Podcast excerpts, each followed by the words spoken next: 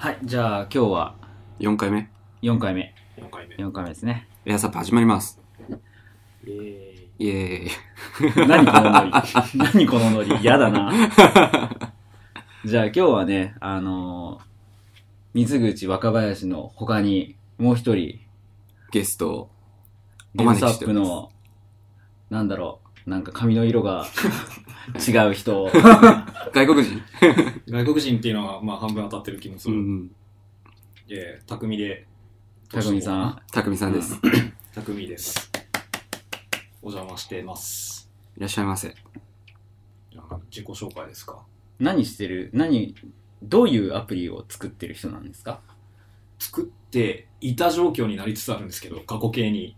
えー、ダブルマップっていう地図系のアプリを作って、今、ストアにあるやつですね。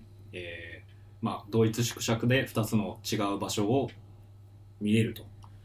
で、知らない場所と自分の知ってる場所を比較して、まあ、パッと見、距離感とかサイズ感を知らない場所のそれを掴んでもらうっていうアプリで、まあ、知らないところ同士を比べてもまあ面白いかなという感じのものを出してますね。あ、あれですね。だからあの、北海道に旅行しに来る人が、そうそう札幌行って、函館行っ函館行ってて、稚内行って、旭川行って、一泊で足りるよねみたいな問題が起こらないと。怒らないはず、使ってくれれば。そを使えば。で、自分の件と比べてもらえば、い一一目瞭然のはずだ と。なるほど。その計画は無理だということが分かる、いいアプリ だ。すごい。あからさまあからさまな。ひどいステマ。っていうのを SWIFT での勉強がてら書いたりしてましたね。でも、今は、ほぼほぼ、メンテをしてない。メンテアップデートをしている途中で、ちょっと、あの、ほ本業が忙しくて、あ、なるほど、遅なれるほてる状ど。態ですね。で、まあ仕事でも Swift 書いたりしてたんですけど、まあ今の状況では Web アプリに移行しちゃったんで、Swift よりは JS になっちゃってて、Swift 恋しいなっていう状態ですね。うーん本業の方は何されてるんですか今は一応、プロダクトマネージャーっていう名目で、あの、まあチームの人に、あれしてください、これしてくださいってお願いしてるだけですねう。んまあ JS も書いてますけど、うんあの、IT ウェブサービスのスタートアップの、まあ開発に携わってる感じです。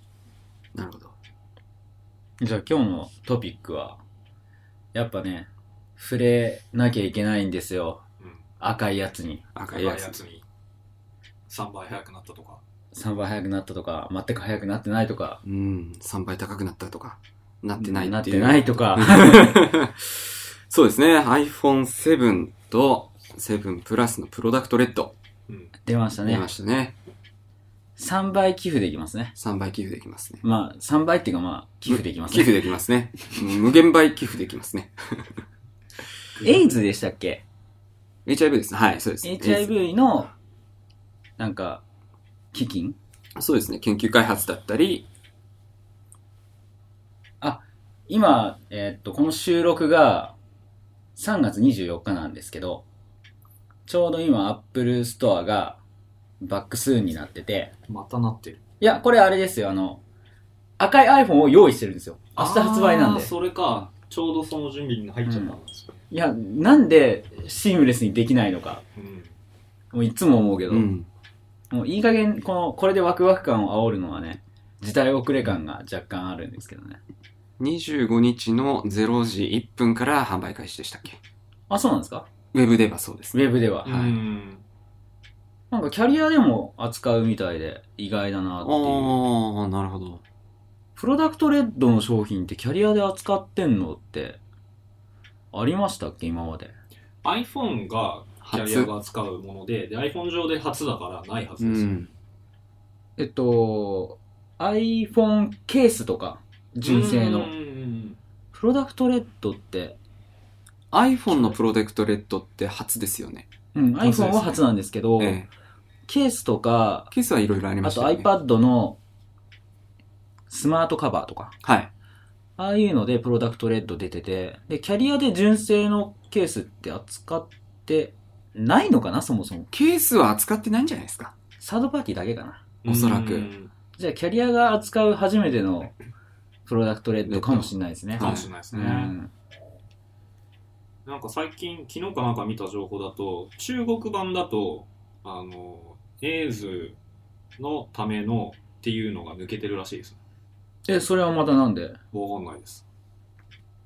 ちょっと見出ししか見見かけなかったんで、なんだマろーケティング上の理由なのみたいか。なんですよね。ああ。なるほど。だから、中国人が好きな赤って出たよっていう。うあだーけああー中国人赤好きそうですね。確かーに。まあ赤とか、金色の時も中国で売れるからっていう話でしたよね。国旗も赤ですもんね。うん。まあでも、日本でも多分、赤好きな人は多いから。ええなんか、まあ、噂レベルの話ですけど、どうも中国では、その寄付名目でブランディングに、その寄付名目の何かが入ったものを売っちゃいけないみたいな法律があるとかないとか、はあーなるほど。からそれだけ外して、でも売り上げは他の国で売ってるプロダクトレートと同じようにうん。寄付されるっていう感じみたいですね。なるほど。はいはいはいはい。赤いの買います悩んでますね、正直。あ、そうですねあやっぱりええあ今お使いのやつって、これ結構古くて、もう iPhone6 のプラスなんですよね。あで、もうバッテリーも結構下手ってきてて、今日なんて34%あったのにいきなり1%に落ちたり、あと文字入力をパパパッとフリックでやったら、もう10秒後にそのフリックが生きるとか、ー、うんあーものすごい遅くて、まあ、復元すると、ソフトウェアの復元すると少し改善されるのかもしれないんですけど、もうハードウェア的にこ結構 iOS10 できついのかなっていうような印象を受けてるんで、で3タッチできないし。きないです。3D タッチ何ですかそれっていうような感じですし、何ですかそ れ。使ってないですよ。 3タッチ。あの、あれですね。なんだっけ。ライブフォト。立地通知見るのに、あたま。に。うん。まあ、なんか、そういう風に振りましたけど、僕はめっちゃ使ってる んですけど。 いや、便利そうだなと思ってね。うん。あと、設定画面をのショートカットショートカット。Bluetooth ってやるときに。やりますうーね。ん。やるやる。暗いかなあれは使わないんですよ。あの、左側をうん強く押したら、で、アプリスイッチャーみたいそう、な。アプリスイッチャー出てくるのは使わないんですうよ。ん。左側遠くて、右手で持ってるんですよ。僕左で持ってるんで、ちょうどいいですね。あ、やっぱり。うん。あれ、左右両方にあればいいのにって思ってるんですよね。そうです。ね。こん、の開き、UI のこの見せ方したいから左側みたいなうん。感じですよね。そう左あ側あ、をなるほど、なるほど。左からニョキッと右に出てくると。右手の親指で左押すのって結構不安定になっちゃうんですね。強く押すのって。これは僕も反対側でやろうとしたらやりにくいですね。うん。そうなんですよ。まあ、僕の場合、プラスなんで、プラスを片手で持ってる時点で、まきついですね。うん。きついんですけどプラスはきついですよあ、うね。ん。逆にプラスだと、あの、下げるやつ。なんて言うんでしたっけリーチャビリティ。リーチャビリティ、画面下げるやつ。ホームボタンをうん2回ポタンポッンプで。となって。うん。あれはめちゃめちゃ対応してます。たまに僕も6のサイズですら使えますね。6っていうか7か。普通の4.7インチのサイズ。あのそう、最初、なんて、なんか、なんだろうこれはっていう。うん。うん。まあ、やりたいことはわかるんだけど、なんかあんまりエレガントじゃないなと思ってたんですけど、まあシンプルでいいですね。でもあの、リーチャビリティって、あの、実際に使いたくって、下がった画面で何かタッチした時はいいんですけど、何もしたくなくて、戻りたい時に待ち時間長く感じません意味わかります何もしたくない時に。なんかこう、たまたまこうなっちゃって、戻りたいときに、えーど、どうしたらいいのかな。こう、前の状態にすぐ戻したいの。例えばスクロールしてて普通にテーブルビューを。はいはいはで、下げちゃったときに、下のタブバーも全部下がっちゃうかい。ら、はいはい、はい。そっちにアクセスできないから戻したいんだけど、戻るのにちょっと間があるっていう。いやもう一回、二回タップすれば戻りますよね。このアニメーションが遅いって話。あ2回タップして戻るって分かってなかった。あ、なるほど。地道に待ってました。それは待てない。それは 待てない。ええこれやって、こうタップして、これを待ってる。あそれは1秒ぐらいありますよーね。あすごいな。そっか、もう一回押せばよかったのか。ーそうなんですよ。まあ、大抵のことはそういう風にできてます。そうですよね。うん世の中僕 UI デザイナーって言っちゃダメですね。ダメですね。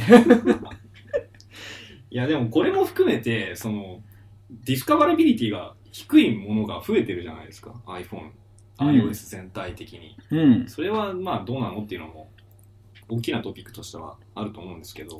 あ、それはすごいこう思ってることがあって、うん昔から実はそうなんですね。最近になって急に Apple がそういう見えない UI を使いまくってるっていう風に言う人結構いるんですけど、MacOS 10のうん。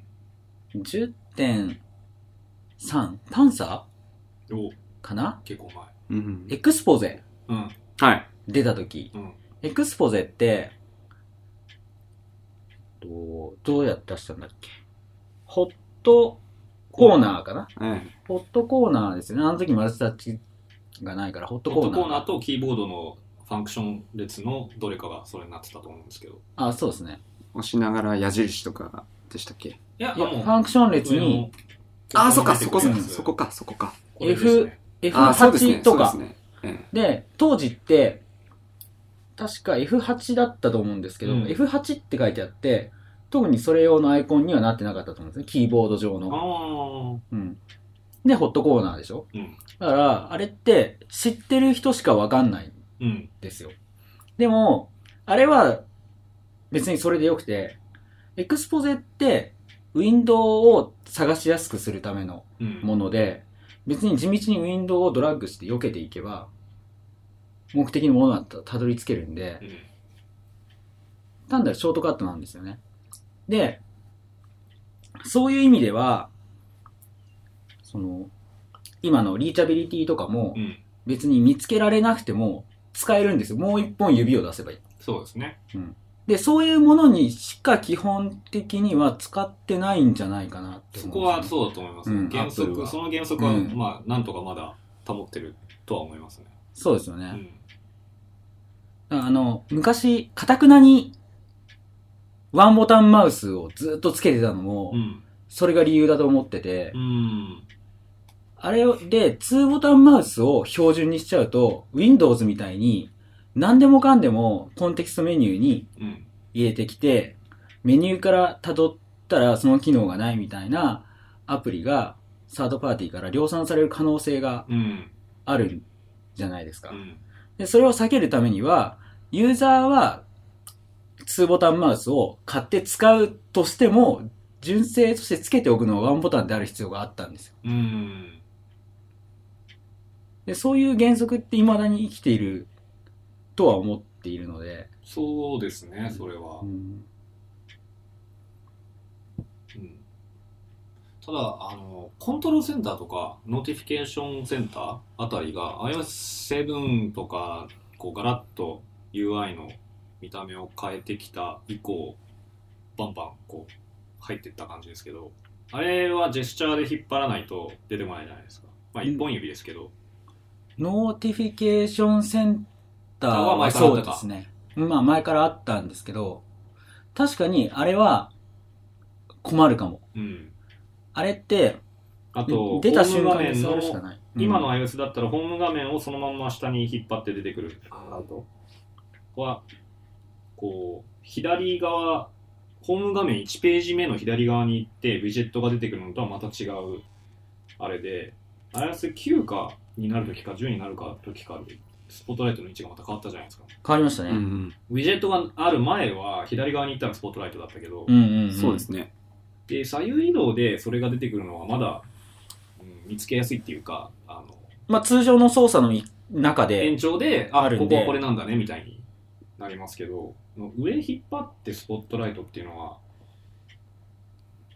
あそうですね。分かってりゃいいんですけど、一旦分かれば、便利っちゃ便利だけど、まあ一応でも今も左側にありますよね。検索ボタンはね、あの、検索、あ、これってスポットライトとまた違うんですか一緒です。一緒ですよねう。ん。うん。なんかね、ちょっと、もうでも苦し確くかなにってきてる気がするよねうん、。それは苦しくなってきてる、確かに言われてみれば通知センターだけは他の操作で大体できないんうんで。すよねコントロールセンターは全部大体できるはずなんですけど大体できますね。エア、エアープレイだけはできないか、エアドロップとかは、うんエアドロップって設定アプリの中に単独で項目ないですよね。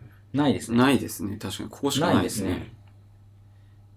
そっかエアプレイエアドロップは絶対ここを開かなきゃいけないんだ全言撤回します崩れてますねそう、ちうょ、んちょっと危ういんですよう。崩れてますね大丈夫かなっていう。そうですねで、コントロールセンター、あの、ちょっと話題が遡っちゃいますけど、コントロールセンターが追加された時って結構、あの、受けが良かったと思うんですよね。僕の観測してる、こう、覚えがある範囲では。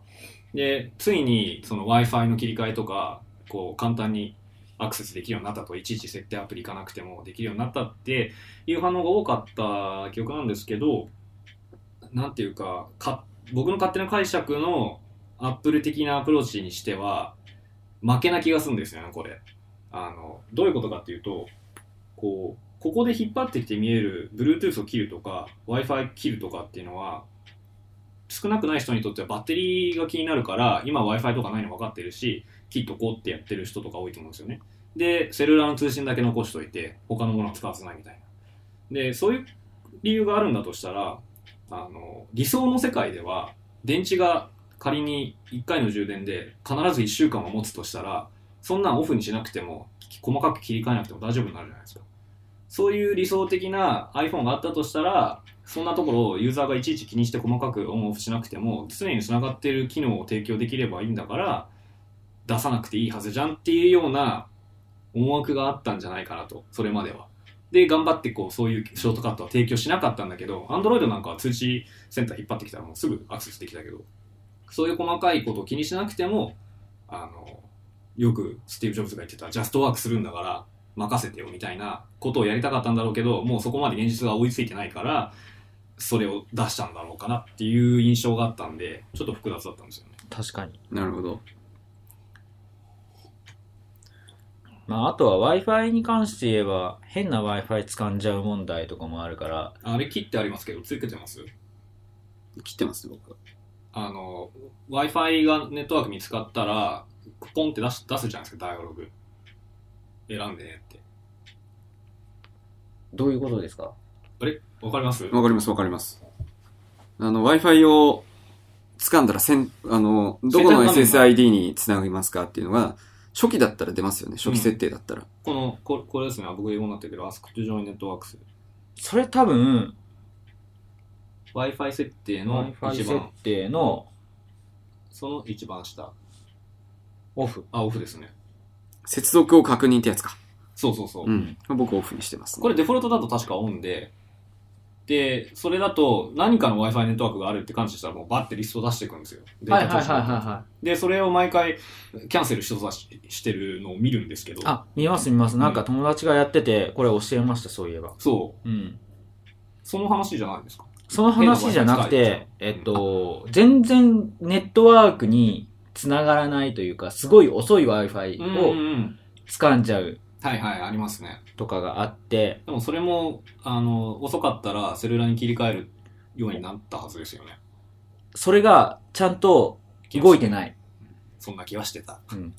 確か繋がった時に、その Wi-Fi ネットワークの詳細から自動接続をしないとか、えーっと、そういう選択があったと思うんですよね。このびっくりマーク。うん。でも、あの、びっくりマークね。あ、インフォメーションないよ。ああ、そうそうそう。びっくりマークじゃないや。そう、インフォメーションないで、このネットワークの設定を削除とか、確かそういうのがあ、あるんで、仮にでも自分の自宅の Wi-Fi だけだったとしても、家から出かけるときに、。そうそうう、微妙な距離で掴んだまんそうま。、掴んだまんまで全然通信できない。うーん、ありますね、それはね。そう、ポケモン GO を開こうと思ったら、ログインできないみたういんうな、ん。あるある。あるじゃないですか。そういうのを、あれ、だから、もう1メガ切ったら、切っちゃってほしい。うんうん。で、その何メガのスピードで切るかどうか設定できるようになったら途端に Android っぽくなると思うんですようね。ん。なんとなくその普段接続している Wi-Fi の状況から判断して、うん。普段、例えば10メガ超えてるような回線だったら1メガとか、うん。普段繋いでる時に1メガしか出てない回線だったら、まあ、100キロとか200キロとか、そこら辺はまあ、柔軟にやってほしいんですけど、とりあえず常識的におかしい状態になったらうん切ってほしいんですよね。それが機械には分かりにくいんでしょうね。まあ、そうですね。そこ、それこそ AI とかでうまく判断してくれたらいいのにって気がしますけど。確かに。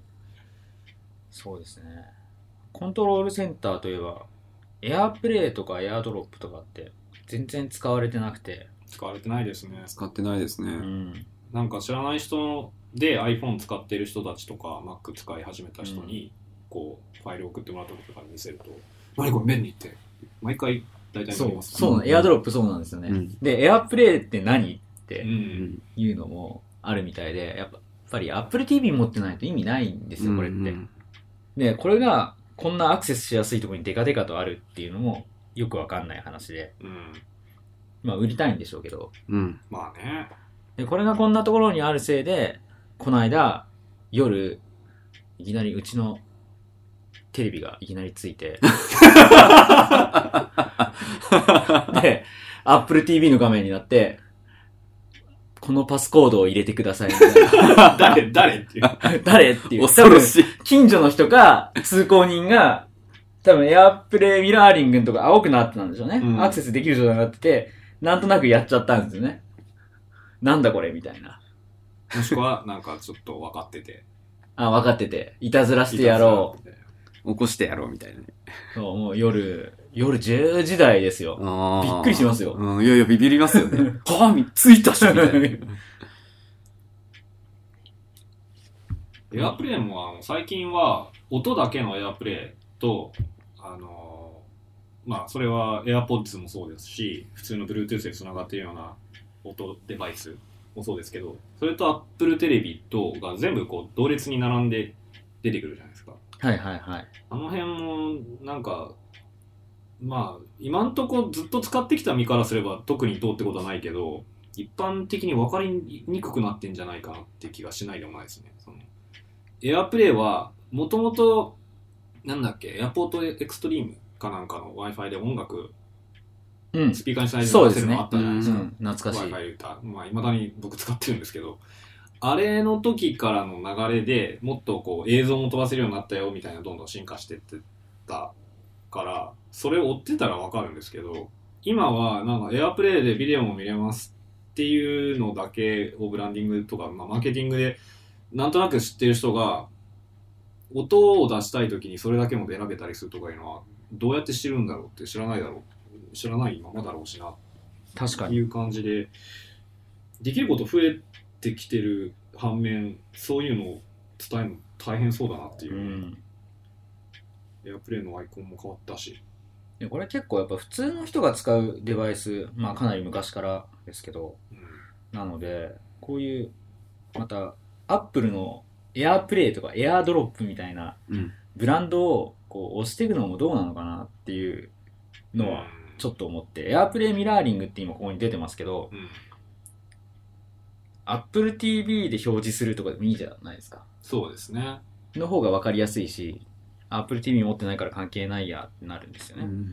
エアードロップも近くの人に送るとかなんか、うんなんかもうちょっと、あと横文字使いすぎなんですよね。ああ、それは日本においてそれは確かに。そう、その下のナイトシフトとかやばいですようね。ん。ナイトシフトってなんやねんってね。そ最うそうそうそう初、ナイトシフトって聞いただけだったらわかんないですよね。わかんないです。でもこれ日本語にするにしても難しいですよねエアドロップとかエアミラーリングの方はまだなんかねその、うんやることを端的に表現できそうだけどナイナイトシフトい色味をあったかくしますよみたいうん。ブルーライトカットとかね。な、うん横文字やんってね。夜でも見やすくとかでいいじゃないですか。ああーうまい。うまいね。どうにでもなりますよ。うん。なるほどね。夜でも見やすくボタンを押したらいい。そうそうそうそううん普通のローカライズはアップルって頑張ってる方だと思うけど、こういう固有名詞は確かに増えまくりですようね。ん。こだわりあるんですよね、なんかね。 iCloud とかね。うん。 iCloud もね、もう多義すぎますもんね、今は。意味が広くなりすぎちゃって。うんん iCloud と iTunes ストアと、うんみたいな。ややこしいですよね。最近だったら Apple Music の中でテレビとかその映像系のものが始まろうとしてたり、ああれ、うんあの iTunes ストアで映像に行ってもあるわけじゃなくて Apple Music 参加だから、あリアリティテレビテレビショーとかのやえつ、。 Apple Music に今あるんですかあ、 Apple Music にサブスクライブしてたら見れたはず。本当ですかそうそういうサブスクライブしてるけど。そういう話だったような気がするんですけど。あ、まだ始まってない。ままだ確か話もあってない。これどうするんですかね。まあ、ミュージックビデオは今見れるけど、うん。よよくわかんないんですよね、その、そういうノリで。どういう整理の仕方していきたいんだろうって、あの、Apple Music、まあミュージックアプリ開いて、Apple Music に入ってる人は、真ん中のブラウズタブ行くと、ビデオがあるんですよね。うん、ありますね。でこれはまあミュージックビデオなんだろうってことだけど、うん。多分この辺の一環で、その、音楽番組じゃないものも入ってくるのかなみたいまな。あ、確かに Apple Music に落語ありますもんね。あ。へえ。今見つけた。話し家たちの名演を楽しもうとかって。おお、あ、やばい。これ、今た度聞こう。え、聞きたい。面白そう。 絶対面白い Apple Music から探そうってならないでしょ。ならないですね。へえ、知らなかったこれはもなう。別アプリでもいいぐらいの勢いですよね。うん。 Apple 落語とかでいい。うん。アップル落語。それは冗談としても、なんか、なんだろうな。ここもういらない社内政治が影響してんじゃないのみたいなところもね。確かに。すいませんなんかだいぶ斜めに斜めに脱線してきましたけど、いや、こんな感じでこんな感じでこんな感じでいいんですよ、このポッドキャストは。プロダクトレッド、あ、結局、戻った。ちょっと、 戻しまし さったきね。聞き忘れてたのええに、水口さんは結局、ちょっと考えてる程度ですかそうですね。あのー、今年の秋ぐらいになんかまた、プロダクトレッドの次というか iPhone8 とか、うん。そっち出たらそっちでもいいかなと思って。半年をどう見るかですよ。そうなんですよね。ちセブょうンど、半年ぐらいですちょうど半年ぐらいですよね。あ、だからた、出すタイミングがいやらしいんですよ。いやあーそううそですねなんですよね。性能変わんないでしょ。そうそうそうそう。で、ちょっと割高で。まあ、寄付だから、もちろんそうなんだ去年 SE の時も思ったけど。うー。うんこういうのなんかちょいちょい今後やっていくんですかね。このん。中間地点でなんにか。出すんでしょうね。いや、だって、Twitter で、赤 iPhone ってちょっと検索してみたんですようね。ん。すごいかわいそうな人がいて、3年間ずっと赤い iPhone が出るんじゃないかって待ち続けてたけど、いい加減諦めて1週間前に iPhone7 買ったばっかりだ った。あ説明。すごいかわいそうう。ん。それだでも1週間だったらなんとか、なんとかなんとか定価が まあ確かに確かに。う。できなんかなさそうだけど、でも、なんかや、すっごい悔しいですようね。ん。一週間か。しかもそれだったらあれですよねちょっと調べれば分かることとしては言えないから言えない言えなうい。んなんかもう来月絶対 iPhone 発表されるって分かってる時に普通にそれまでのその音1年前の iPhone を買うとかと違いますもんね、うかん。わいそうほんとかわいそちなみにジェットブラックって他のやつより高かったでしたっけう。いや、値段一緒なんですけど、あの、今回のプロダクトレッドも一緒なんですけど、ですよね一番下のモデルがないんです。64ギガかなはい。あー128と 256GB しああかーない。なるほどね、立ち位置的には一緒っていうような感じですそうなよんでねす。よ。じゃあそこだけちょっとハイエンドしかないよみたいなそうそうそうそう。扱いなんですね。若干高い。どんくらい高いんだっけ数千円でしたっけ価格、価格がどうじゃないもっとでしたっけ1万円ぐらいじゃないです1か。万うん今ね、ストア見れないからわかんないんですよね。あー、悲しい。あ、そうだ。こういう時困るんだ。ただ情報見たいだけなのそうそうしかも既存製品 の、そう。うん。あなんかどっかのブログかなんか書いてあるんじゃないですか。うん書いてあると思う。いや、それじゃダメですよね、でもねまあ確かにね、うんい一時情報じゃないですからね。そうなんですよ。だって、あ、アマゾンで商品1個増やすのに、いちいち止まってるかって話ですよ。うんそしたらずーっと止まってること になる。そうそうそう。巨額な損失ですよね。それはもうそれやったら。本当に。あ、ジェットブラックしか見頃はないんですね。あ、ちょちょちょちょ、これは、 2色頃じゃなは、くて、 2頃は上、いつでもあるんじゃないですかあ、これ 6S か。あ失礼しました。 32なんですね、一番下は。そう。 64じゃなくて。あ、で、これで、確か iPad 含めて 16GB スタートのデバイスがなくなったっていう話があー。ああ、そっかそっか。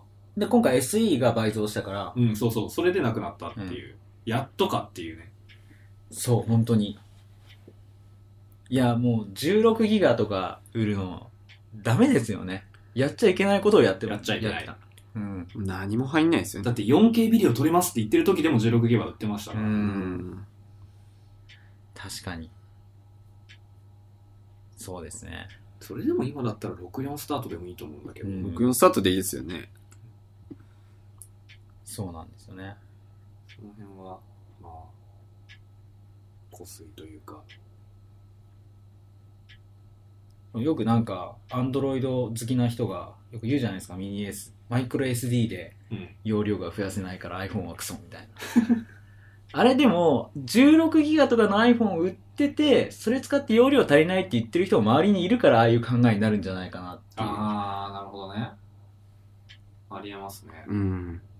まあ、自分だったらマイクロ SD で容量増やせるとか、クソくらいって思いますけどね。思いますけど。うんそんななんか不安定で速度の遅いものから呼び出したくないですよねう。ん。めっちゃ遅いっすよね。うん。かでもそうかそうですねそういう話が聞こえてくるとしたら16が一番多いでしょうし、うん。やっまぱずり、iPhone で一番、まあ、16GB のモデルが売ってた時のラインナップでやっぱ売れてるのはそれだったと思いますよ単純に数で数は16がやっぱ一番売れてたはずですよ。じゃあそうなりそうですようねん。うん足りないってなんか自分の周りもいるし家族もたちの中だもちょっと前までだと、今あの、総務省の指導で変わってますけど、16ギガモデルが実質0円だったんですよ、キャリアで買うあとー。 2、3年前そうでしたよね。うん確か。そしたら、一番下のモデルが実質0円だったら、じゃあ0円だったらって買うじゃないですみんなか。そこ行きますうよ、ん。だって絶対16ギガだったらアップルの中の人でも使ってて困ってるはずだしもしくは誰もそれ使ってないから使ってないんですよ、多うんう分。ん。何それって感じじゃない多分、社員は一番上のモデルしか使ってないんじゃないですか、多分。うんそもそもそんなに製造コスト変わるもんでもないでしょうしね。そこはやっぱティム・クックの腕的にうん。極力マージンを大きく、まあ、そうなんでしょうけど。iPad も今回、 30新型というか、新型なんですかねあれはまあでも一応、9.7インチののこれですよねエアーがなくなってがなくなって、無印みたいな感じになりましたよね。元のそうですね iPad になったみたいうんな、これが、筐体はエアーなんですよね。いや熱くなってるいや、エアー2じゃなくてエアー。ああエアの方か、うんはいはいはいはいだから熱くなってるんですよ。うん。戻ったっていう感じ。で、CPU がエアー2よりも、一世代新しい一世代後のね A9 うん。ぐらいかな、うん、差は。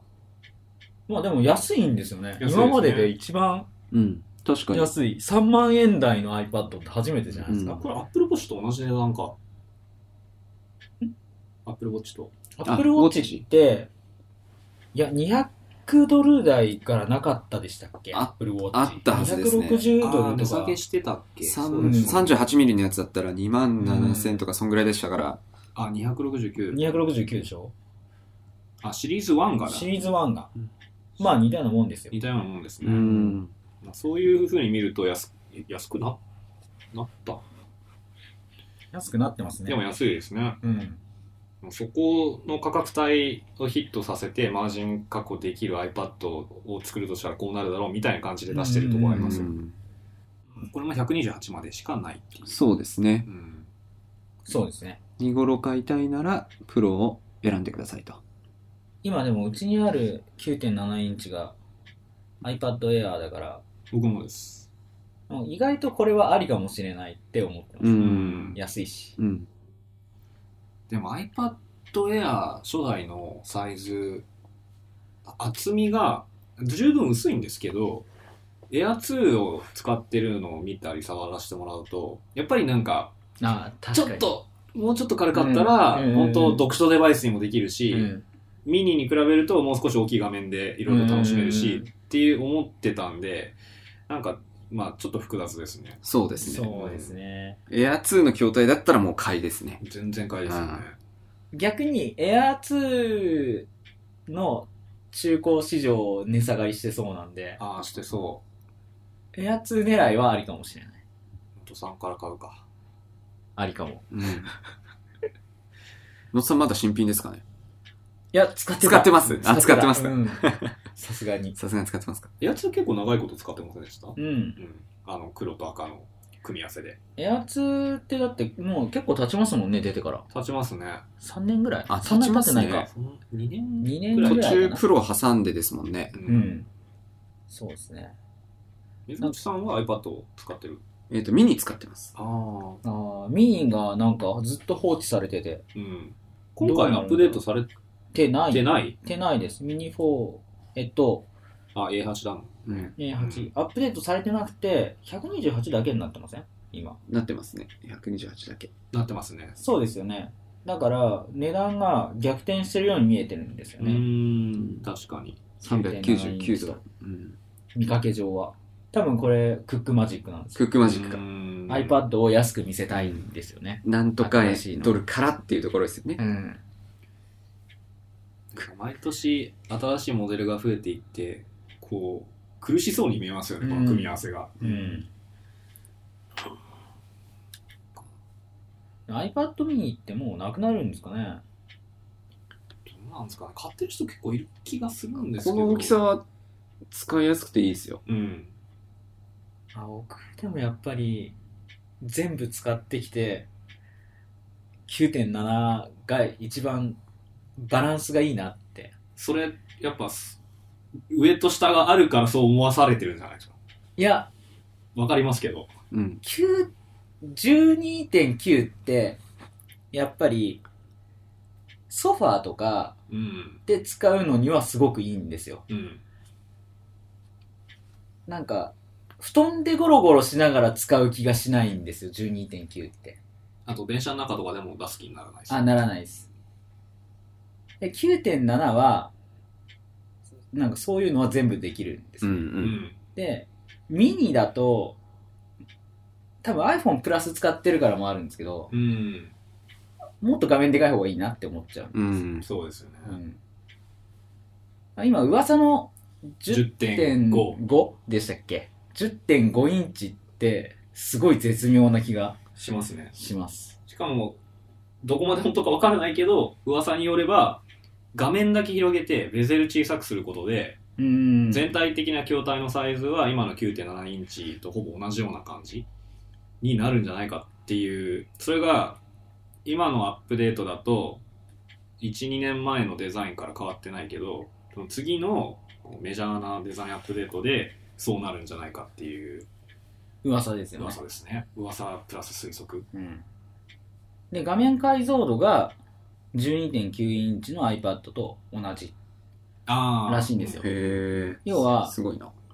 iPad9.7 インチとミニの関係と同じになるっていう噂うんなんでうんすよ、ううんうん。ん。ありえそうっていうかあってほしいですうね。んうん。それで計算上9点10.5インチかになるんですって、うんうん。 DPI 的になるほど。で、その噂とセットだったと思うんですけど、ディスプレイが有機 EL になるんじゃないかっていう。どうなんですかねうん。で、来年の今頃にリフレッシュがあるとしたら、大体その iOS デバイスのこう一番新しいこう、まあ、ギミックっていうか技術とかってうん大体 iPhone に来るじゃないですか、最初に。はタッチ ID もそうだし、う 3D んタッチもそうだし、まあ 3D タッチは iPad にまだないですけど、その線でいくと、次の iPhone のアップデートで、有機 EL 使うんだったらそう先に採用されて、で、その他のその、超狭いベゼルのこう画面がでかくて、筐体はせ小さい iPhone が来て、同じようなラインで iPad も続くっていう。なんか有機 EL じゃない説もあってうん iPhone 次の iPhone。はいはい。なんか、どうやら、いろんな噂出てますけど、うん。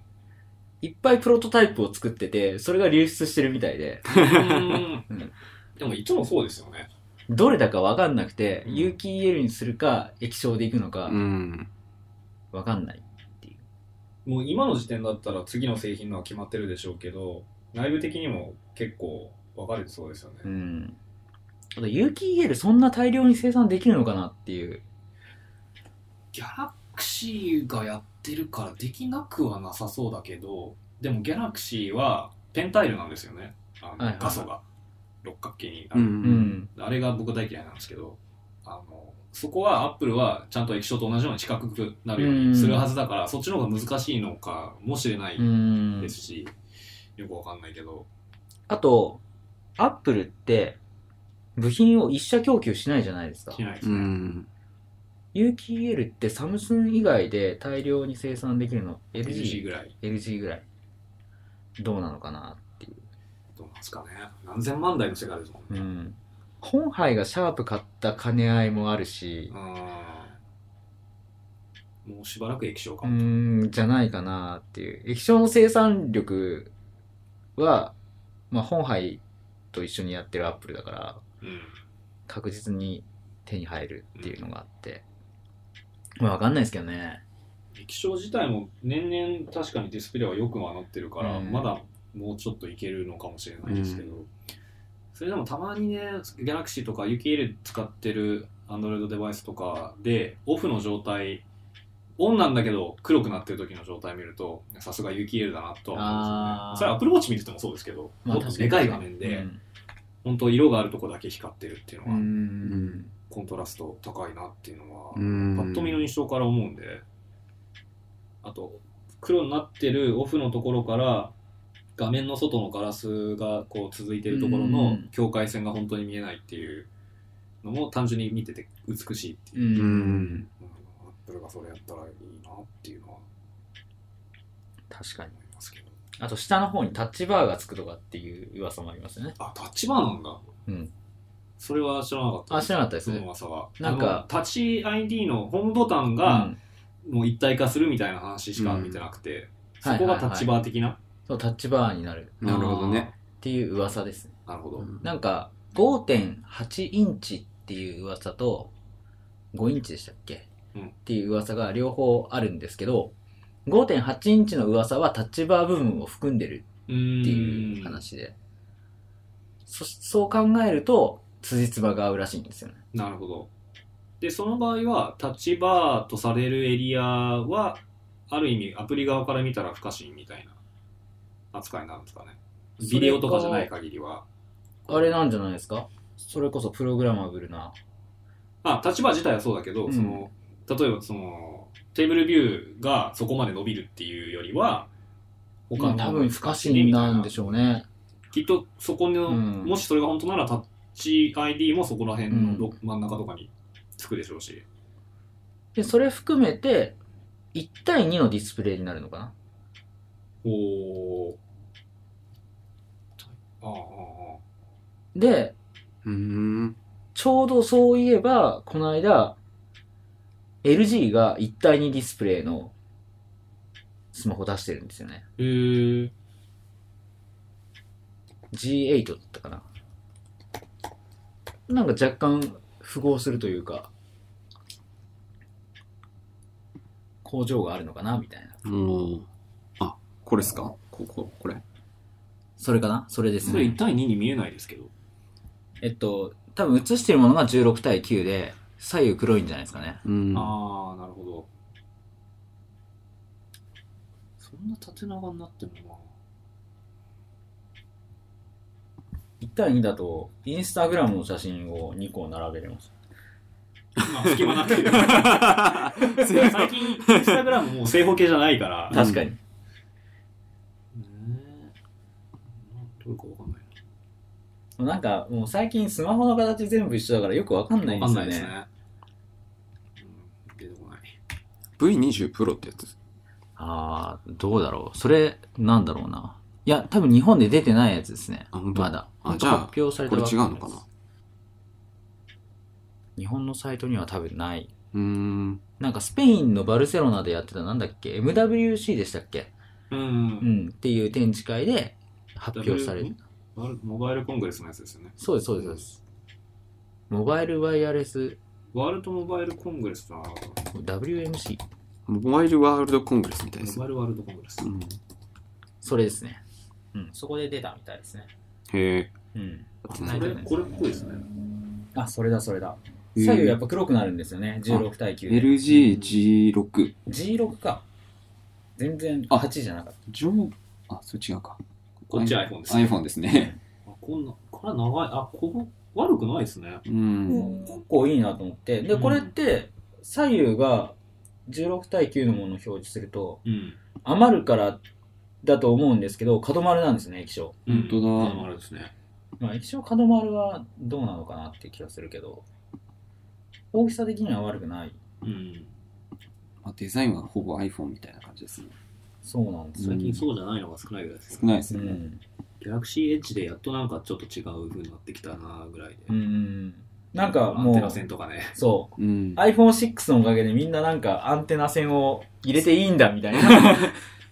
画面の割合でかっでかいですね。 うん。ボタンがないから、まあ、Android の場合は画面の中にホームボタンとか、あこうですね。戻るもボうタ入ンっとてか。うんますもんね。うん。まあ、そうだとしても、今の iPhone、結構前から、Android でも比べると、いずれでかいですね頭と顎がね、でかいですもんね。でかいんですよ。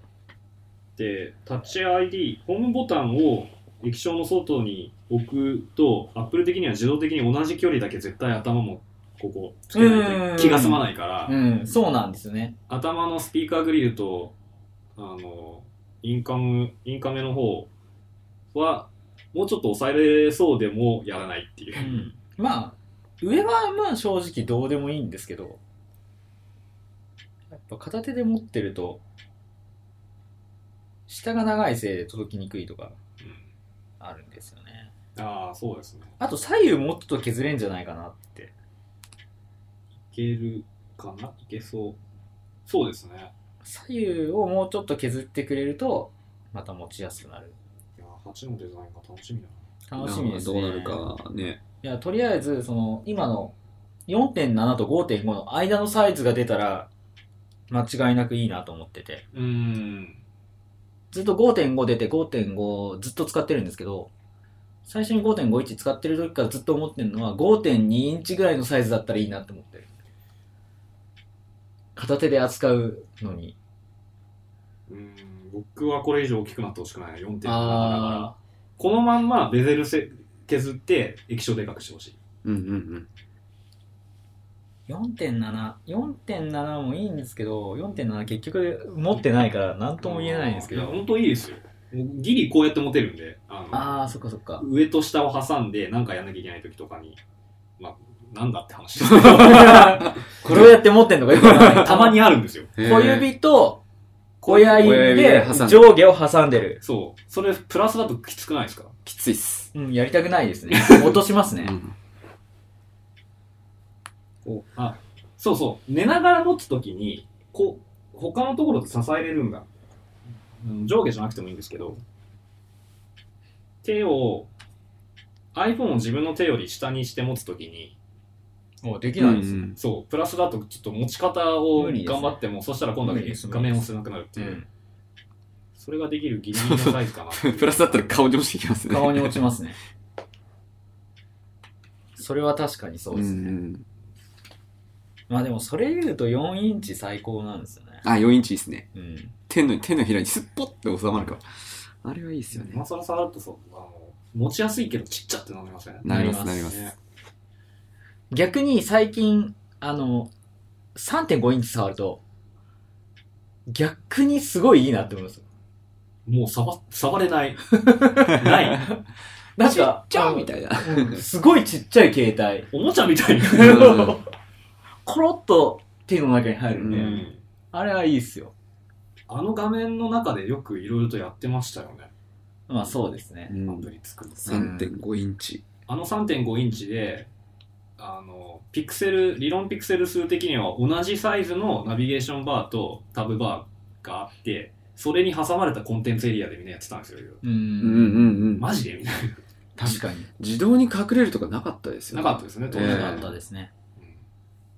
だから、あの、狭い中で一生懸命頑張ってたと。うんまあ、コンテンツ自体が小さかったってのはあるかもしれないうん。画像も少なかったし、そうですね動画もあんまりなかった確し、かに。文字情報だけなら全然いけました。うん。うん。それでも最初からテーブルビューでサムネイルつけて、うんで、タイトルとサブタイトルあってみたいなスクロールビューは普通にあるじゃないですか。まあ、3行ぐらい。そうそうそう3セルぐらい。苦しいっていう。う。うんん。インスタグラムが出始めた時ってまだ3.5インチ3.5全イ然ンでチすね。ね。だかはら四角形がちょうどギリ。うんい。。そうです、ツそーうルで見れるです。スポッと収まっそうなんですてよっていうところで。インスタグラムもここまででかくなるとは思わなかったですね。うんそうですね。あの当時は。うんフィルシラーが怒ってやめたインスタグラム。え、なんですかそれ。インスタグラムが、あの、フィルシラーもファン、ファンっていうか、ユーザーで使ってて、はいはいはいツイッターにインスタグラムの写真載せたりしてたんですけど、アンドロイド版を出したことでやめた んですよ。そういうこともありまうした。ん。確かにずっとアンドロイド版なかったですもんね、インスタグそラムはう。、だいぶ粘ってなかったじゃないですか。うんあんもう確実に人気が出て、他のサービスだったら絶対アンドロイド出してるってだろうって時期でもなかったから、インスタグラムやりたくて iPhone に変えるとか聞いたことありましたもん、当う時。んうん。そういうのを多分フィルシラーは内心こう喜ばしく思ってたはんいでしょうはね、いはいはい。でそんなインスタグラムが Android でも出したけどいまだに iPad 版は出してないっていうんああ、そうですね。う、うん、iPad ネイティブのアプリはないんですよね、まあでも、いらないうんですね。うんウェブ版もまともにウワーェクしてないし。ブも、ライブ版でもうんたまに見えますよって見づらくないですかいや今は結構良くなってます綺麗に、まあ、JK のキーボード使えたらもっといいんですけど見れますよあ、少し良くなったあか。良くなってる。うん。あ、良くなった、少全し。然綺麗に普通に見れますねあ見れますね見れます見れますえだからたまにこっちで開いてみてますなるほど。でなんか確認してないんですけどちょっと前までは API 使ってあのサードパーティーが iPad アプリで Instagram のフィードを表示するとかもできたけどその API も閉じられちゃったらいしや、くて API 閉じたんですかうん、っていうのを小耳に挟みました、へえ ?API あったのは知ってまうす。ん、だから iPad クライアントを勝手に作ってる作るとかはもうできなくなっちゃったはいはいはい。なんか、ありましたよね。犬の写真とか猫の写真ばっか出てくるうんクライアントとか。ちょ僕はフリップボードを iPad で使ってる時に Instagram をつなげてそこで Instagram のフィード見てたりしてたんで、いはい、それもできなくなったのかなと思って最近フリップボード見てないからわかんないですけどフリップボードも懐かしいですね。難しいです、うんあれは斬新でしたね、当時。 UI パタパタっていう感じで。結構パクられたりもうんうんしたり、懐かしいって終わってないですよそうだ、終わってないけ終ど。わってないけど、iPhone 対応したあたりからなんかちょっとブレてるかなっていう感じが。ん縦でパタパタする意味わかんないですもん、だって。そうですねフリップボードは。今どうなったんだろう何何が中心なんだろまあニュースのキュレーションみたいな感じですよね、今って。うあフリップボード社が出してるそのマガジンーあーあそんなんやってるんですね、うんあやり始めてましたマガジンにまあねいろんな記事入れたりとかでもでユーザーもマガジン作ったりとかってやっててギャラクシーデバイスのホーム画面のどこかに入れてもらったりとかしてましたねあそうなんですそねうデフォルトでフリップボードが入ってますよみたいなのをおー売りにならないでしょそれって、うんどっちがどっちに金払ってんだろうみたいな、うあんりましたね昔 Google リーダーがあった時はすごい使ってたんですよねああもうフィードリーダーとしてそうそうそうそうあ入れた久しぶりすぎてでフリップボードあの最近すっかり聞かなくなりましたけど Facebook も Apple もニュースフィードのニュース配信始めたじゃないですかはいはい、独自のプラットフォームのフォーマットに従ってあのウォール・ストリート・ジャーナルとかそういうメディアの記事をこうコピーじゃないけど配信するはいで Facebook はインスタントアーティクルとかなんとか呼んでましたけどあれと似たようなことをふ確かフリップボードは最初にやり始めたんですよね。そうですね。うん。フリップボードが最初。なんかバージーとかああいう系の人気のあるサイトの記事をただ配信するんじゃなくて、フリップボードのフォーマットに合わせて読めるように契約するかなんかして出てたっていう。それを、うんそれも、うんどうなってるのかわかんないけど、いや、ありますよ、それも。今もそれなんですよね。うんフィールド読まなくなっちゃったからな。まあ、日本においてはアップルのニュースが始まってないから、あ、そっか。そうですね。まだ全然フリップボード戦えるんじゃないかって思わなくもないんですけど、まあ全然見ないですね。フリップボードって日本語化されてましたっけされてます。ああ、そ確か。うなんだ。もうニュースは最近、何で見てます自分はあれですね。ニュース、LINE ニュース。ああ、うん LINE の方なんですね。いや、LINE ニュースってすごいいいんですよ。あの、普通にこういうフリップボードとか使うと、どうしてもなんかテック系ニュースとか、うんうんなんかその自分の興味あることうん。うんだけになっちゃううんんですよね。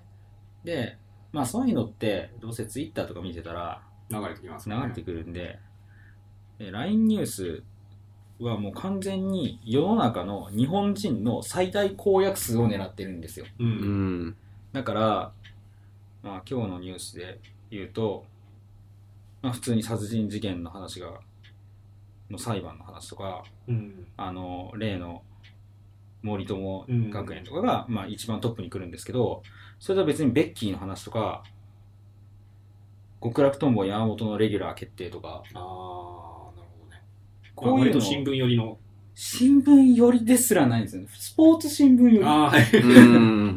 うん、一応、それで言ったら僕はスマートニュースなんですけど、はいはいはいまあ、似た感じではありますよね。うんうんうんトピック別に分かれてるだけで。そう。で、これってカテゴリー分けすらなくて、もうだらだ雑らと多にこんな風にフィールドな入んってでるんすでねすよね。いい色。まあ、色1的日なに2回送られてくるんですけど、あで、意外とインスタぼかしの新機能とかって、あ。アプリ情報。報とかあったりとか、なるほど。結構雑多のように見えて、ちょっとこう、ターゲティングというか、そうなんですよ。まあ携帯で LINE 見てたらインスタとかも知ってるだろうしみたいな。そうなんですよ。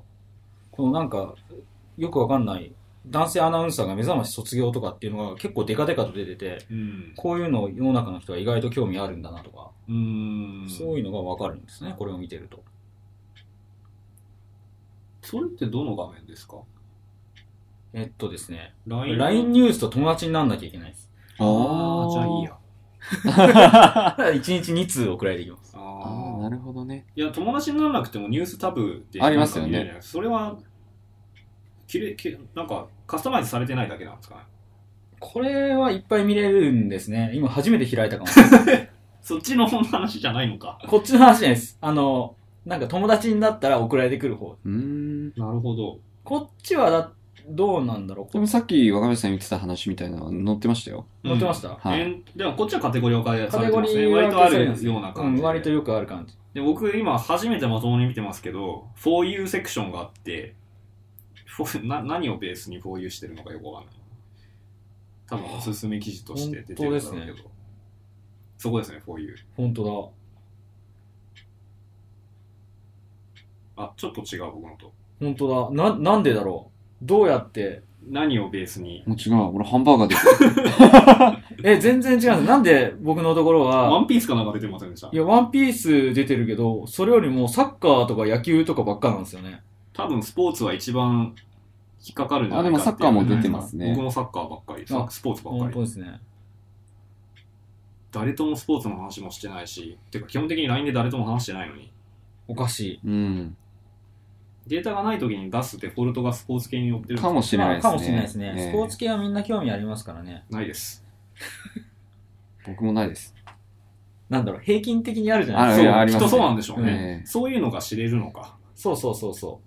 そうなんですよ。そういうのが知れるという意味で、LINE ニュースっていうのはいいプラットフォームですよ。なるほど。面白いな、これ。若林さんのその、世間の動向を知るスタンスっていうのが結構ありますよね。あの、ツイッターでリスト作って、別に自分がフォローしたいわけじゃないけど、みんなのこう平均的な流れとうーんか感覚を見るとか、いや、やっぱ引きこもってるとずれてくんで。ああ、積極的に情報を取りに行かないとそうってそこうとそうですそうねそうそうそうそううんそうなんですよ。そうですよね。もう、便利になった反面、見たいものだけを見てられますそもんう、ね。そうなんですよね。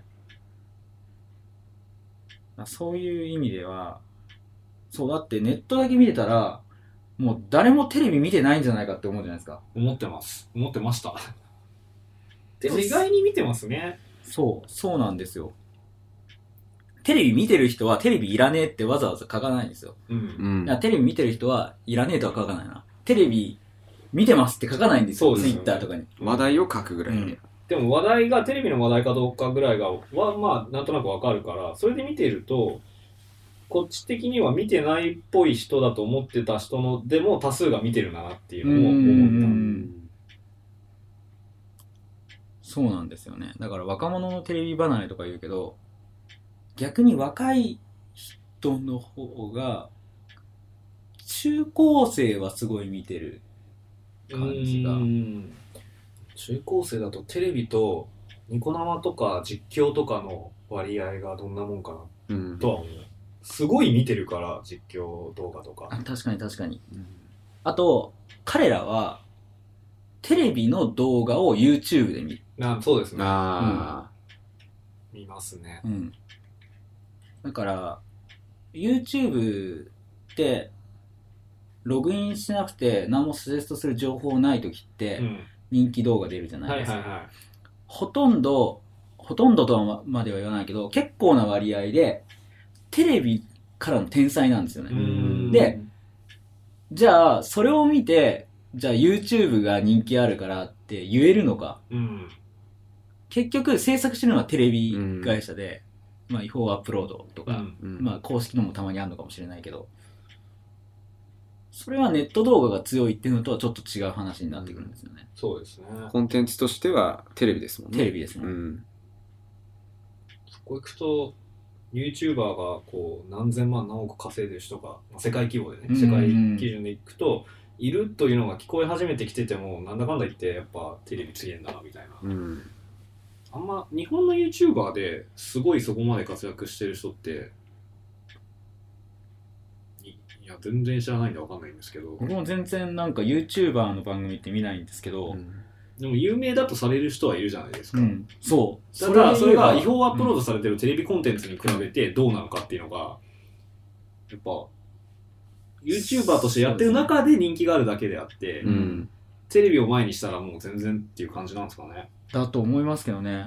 ただ、あのーちょっと面白いなって思ったのが、な何日か前にニュースになってたんですけど、はじめ社長っていううん YouTuber の、あなんか聞いたことある若い人ですよね。うん若い確かはい。その人の、なんだっけな、なんかスキャンダル、なんか不倫かなんかのスキャンダルがネットニュースになってて、うん普通に。うんあ、なんかもう芸能人と一緒のレベルになったんだあな、ーついに。なるほど、なんかコアなファンはいるみたいですね。うんうん400万だか500万だか、その登録者がいるみたいで。あすごいですね。へーこれ結そ構れはすごいですね。何をやってそういうなコンテンツは何を作ってるおバカ系ですね。ああ、うん要するに体張ってなんかやるとか。うん。まあそういう人多いですよね。はうん。まあテレビ時代に人気が出たテレビ番組を焼き直してる感じのままっぽいとこありますよね。その個人がネットで活躍できるようになってからでしか生まれないようなコンテンツっていうよりは、い。うん。芸能人が昔と昔前同じようなことやってて受けてたよねみたいなのをうん。踏襲してる感じですかね。そんな感じですね。スライム風呂に入れてみたとか、体張って本当大丈夫かっていうような動画でみんなヒヤヒヤしつつ楽しんでるっていうようなだからバラエティ番組の一つみたいなうん。感じかな、そうなんですね。うんまあ、個人じゃないけど、あの、アメリカで言ったら、ザバージとか動画がすごい力入ってるじゃないですか。まあもちろん資本を使ってるからこそでしょうけど、ああいうの出てこないのかなって日本の動画界というかニュース界というか。ザバージ知らないなザバージの動画って、ペリスコのぐらいしか見たことないから、あああ、でも YouTube でザバージの公式チャンネル見ると、もう全部綺麗にちゃんと編集されてて、はいはいはい。まあ、めっちゃ高いスタジオと器具使ってやってるから、それはそうなんですけど、そこまでじゃなくても、あれってネット初のメディアで、そういうところちゃんと力入れて、で、ファンを、読者を増やしていって、まあ、見てもらうみたいな。で、読みたくない人はビデオ見てもいいよっていうような感じになってるんですけど、あの、ネット初のメディアで、こう、そういう動画コンテンツが、こう見たくなるようなものになってるっていうのが、あんまり聞かないから。最近エンガジェットジャパニーズがやってますよね。ああ。エンガジェット、バージに移ってから見なくなっちゃったんですよね。ああ、エンガジェットジャパニーズが、たまに動画、記事に動画貼ってあって、なんか動画じゃないと詳しく見れないとかで、僕はあんまりそういう、ただ情報を得るやつってあんまり動画で見たくない人なんで、あ文章にしてって思ってなるほど見てますけど。あ。いや、音出るじゃないですか。ああ、出る。うん。